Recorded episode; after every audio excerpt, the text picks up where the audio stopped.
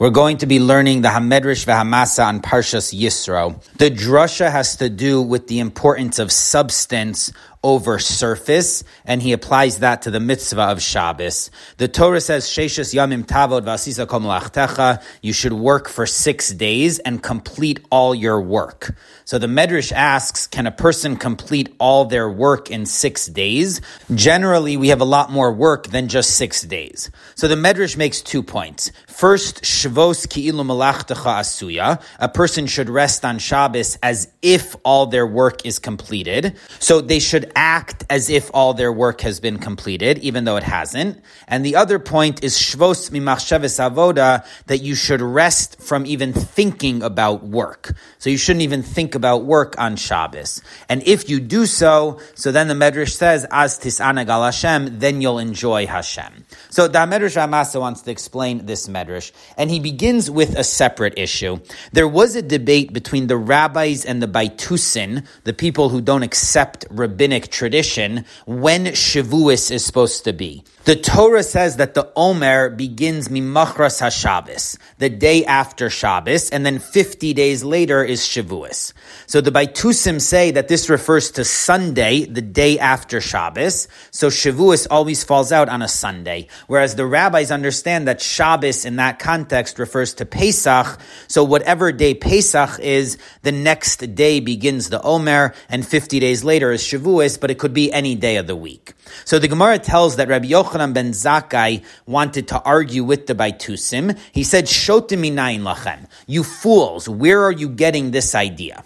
So nobody was willing to argue back, except for one old man who started arguing with Rabbi Yochanan ben Zakkai, and he said, Moshe Rabbeinu oiv Yisrael haya. Moshe loved the Jews very much, and he wanted them to have a two-day holiday, like what we would call a long three-day weekend. So Moshe wanted them to enjoy a two-day holiday, so that's why he instituted Shavuos on a Sunday, so that they'll have Shabbos and Sunday to enjoy. So Rabbi Yochanan ben Zakkai responded, "Im Moshe ohev Yisrael haya." If Moshe loved the Jews, why did he leave them in the desert for forty years? So obviously that was not pleasant. So the old man responded, "The chibekacha tapotrani." That's your answer to me. That's how you're going to leave this. So Rabbi Yochanan ben Zakkai responded to that. Our Torah should be no worse than your prattle, the nonsense that you're saying. So this is the exchange that the Gemara records, and obviously we have to understand the meaning of what they're saying. Also, Rabbi Yochanan ben Zakkai uses very strong language. He seems very upset. He's calling them fools or idiots. So why is Rabbi Yochanan ben Zakkai using that type of language? And also, Rabbi Yochanan ben Zakkai says to them, where are you getting your view from? Now, the truth is that their view is the literal reading of the Torah. It says on the day after Shabbos. It's the rabbis that are reading this differently. They're saying that Shabbos is not literally Shabbos, it's Pesach. So why is Rabbi Yochanan ben Zakkai acting like the rabbinic reading is the more natural one, and the Baitusim have to defend their reading? So the Hamedrash Vamasa explains that the truth is, in order to understand the written Torah, it's impossible without some sort of oral tradition. There is no way to make sense of certain psukim or words in the written Torah without some sort of oral tradition tradition as well. So the rabbis have both the written Torah, the Torah Shebechsav, as well as the oral Torah, the Torah Shebal Peh.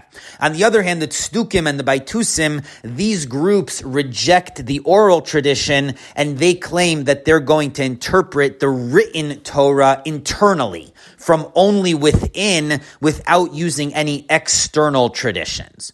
Now, says the Hamedrash V'Amasa, if the tzdukim were able to do so, so they were able to interpret the written Torah on its own, then the problem with what they're doing would only be ideological, because they're rejecting one of the core beliefs of Judaism that there's not only a written Torah, but there's also an oral Torah.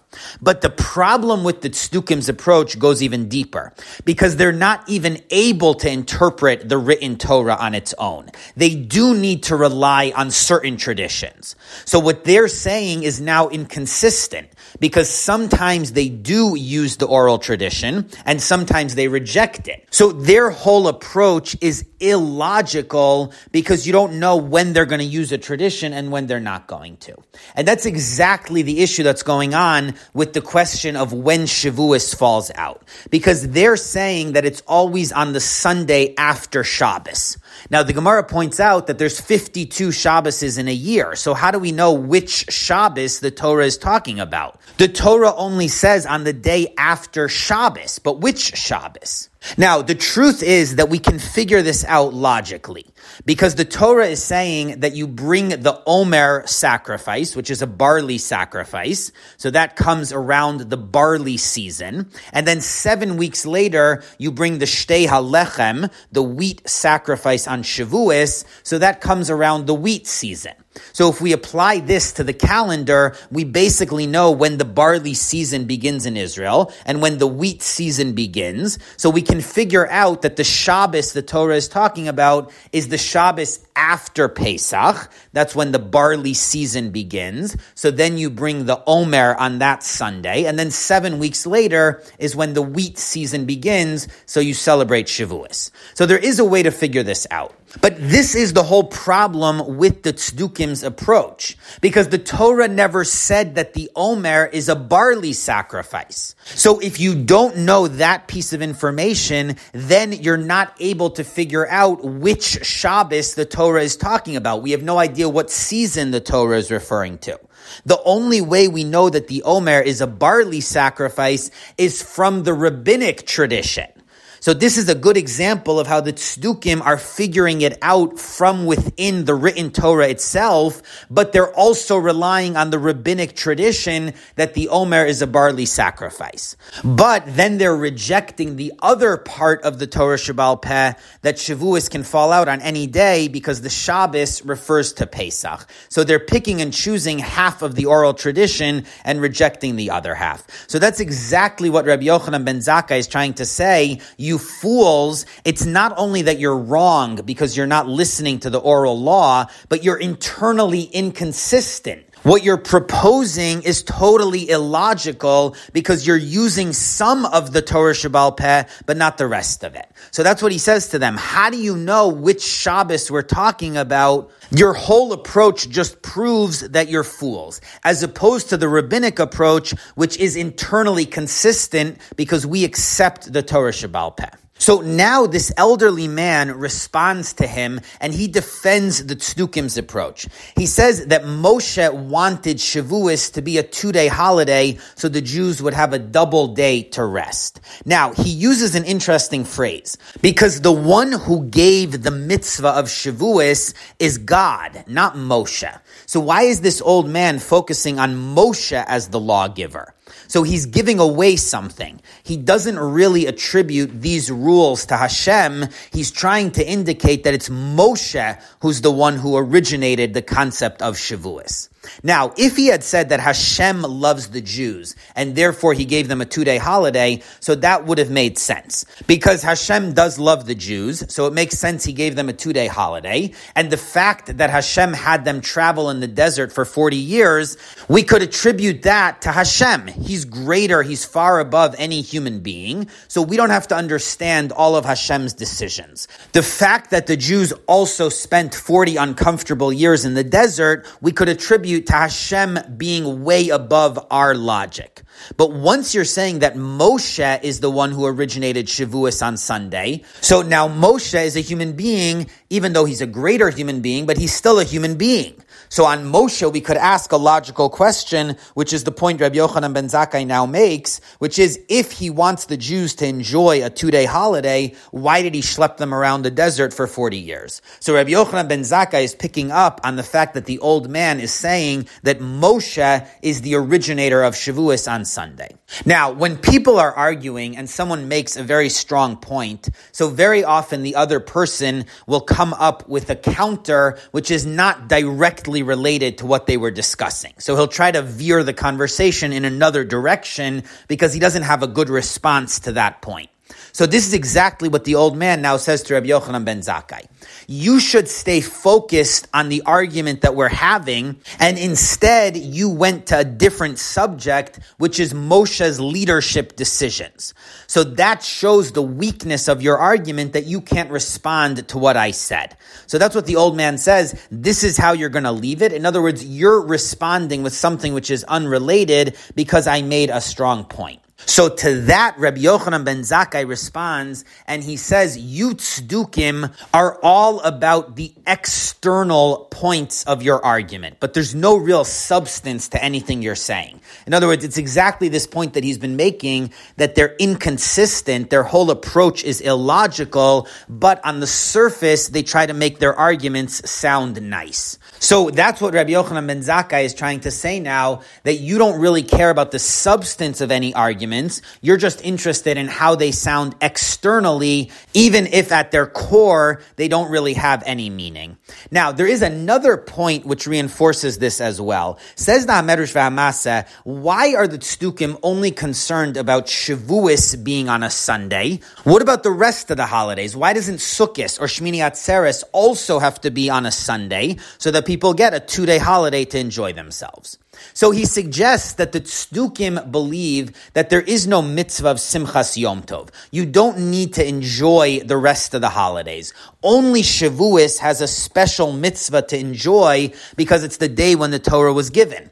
So it's such a special holiday that you have to enjoy it more so than Sukkot and Shmini Atzeres. And that is a view in the Gemara of Rabbi Eliezer that there's a commandment to enjoy Shavuos more than the other holidays. So that's why the tzdukim are concerned with Shavuos being on a Sunday as opposed to the other holidays. But again, this doesn't make sense because according to Rabbi Eliezer, you have to enjoy Shavuos because he follows the rabbinic tradition that Shavuos is on the sixth of Sivan on the day that the Torah was given. But according to the tzdukim, Shavuos is always on a Sunday. It's not always on the day when the Torah was given. So why would you have to enjoy Shavuos more so than other holidays if it's not actually on the day when the Torah was given? So this again emphasizes how they semi-borrow from the oral tradition when it's useful for them, but they don't really think through the logic of what they're doing, and they end up with these illogical positions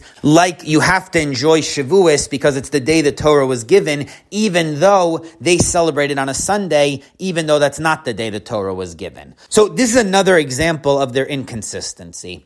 Now, the HaMedrash VaHaMasa applies this also to the mitzvah of Shabbos. And he says that unfortunately we see all sorts of people who follow the rules of Shabbos, so they avoid doing work, but they do cut corners. So they talk about business, they try to do whatever business they're able to. So the problem with this, he says, is that Shabbos is an incredible gift. It's a day to refocus, to think about Hashem. It's a day when we're able to get our priorities back and think about Hashem and Torah and family, as opposed to doing what we do the whole week, which is run around doing work. Now, what these people are doing is they're not benefiting from the gift of Shabbos. Because even though they're following the rules of Shabbos, but because they're cutting corners and they are discussing business, so they're showing that they don't really want to refocus on Shabbos. They don't want to think about the fact that Hashem created the world and He runs the world. They would rather be doing business, but the rules of Shabbos are preventing them from doing what they would want to do. So there's two ways to experience Shabbos. Either in the real substantive way of reflecting on the message of what the day teaches us and incorporating it into our lives, or we can just go through the rules of Shabbos, but our thoughts are really on the fact that we wish we could be doing business and doing the kinds of things we do all week. So this is another instance of prioritizing the surface obedience to the rules without understanding the substance of the day. So so that's exactly what the Medrash is saying, that the Torah is teaching us that we should treat Shabbos as if all our work is done. We have to act on that day as if there's nothing left for us to do. And furthermore, we can't be thinking about work at all. And if we're able to do that and get in the zone of Shabbos and really reflect on the day, as tisanagal Hashem, then we'll be able to enjoy Hashem. As opposed to if we're undermining the point of Shabbos, even if we're following the rules, then we won't get out of the day what we're able to. And the Hamedrash V'Hamasa ends this drasha with a very interesting idea. He says that really this principle applies to the whole Torah. That the Torah is intended for someone who's basically in a good spiritual place. So that person will be able to get the benefit of the mitzvahs and it will keep them focused and give them a strong spiritual life. But someone who's in a sickly spiritual place, so they're not starting off in a good place, the rules of the Torah are not necessarily enough to give them a good, strong spiritual life because they can undermine it.